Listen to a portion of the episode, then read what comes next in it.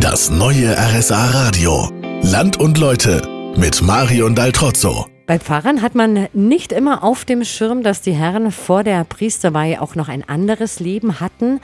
Zumindest geht es mir auch manchmal so. Bei Pfarrer Clemens Geiger war es so, der hat sich erst mit 28 entschieden, dass er Priester werden will. Ich habe mich in Wolfert-Schwenden, einem der drei Teile der Verwaltungsgemeinschaft, mit ihm getroffen. Hatten Sie da ein besonderes Erlebnis, ein Schlüsselerlebnis, dass Sie Pfarrer werden wollten? Äh, es gab nicht das Blitzerlebnis, wo ich sage, da hatte ich jetzt von einem Tag auf den anderen die große Eingebung, sondern ich bin eigentlich so langsam hineingewachsen in diese Geschichte und habe dann mit der Zeit einfach auch gemerkt, dass mich das als Industriekaufmann jetzt nicht wirklich so erfüllt.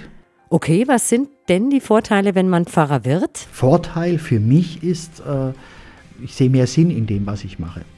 Mir geht es eigentlich wirklich mehr darum und darum bin ich ja auch diesen Weg gegangen, weil ich für mich so das Gefühl hatte, ja, das das könnte mein Auftrag sein. Also das ist etwas, wo ich mich auch einbringen kann mit dem, was, was mir so mit auf den Lebensweg gegeben worden ist an Begabungen und Talenten. Ja. Vielen Dank, Herr Geiger. Wir sind dann auch schon am Ende von unserer Sendung heute aus der Verwaltungsgemeinschaft Bad Grönenbach.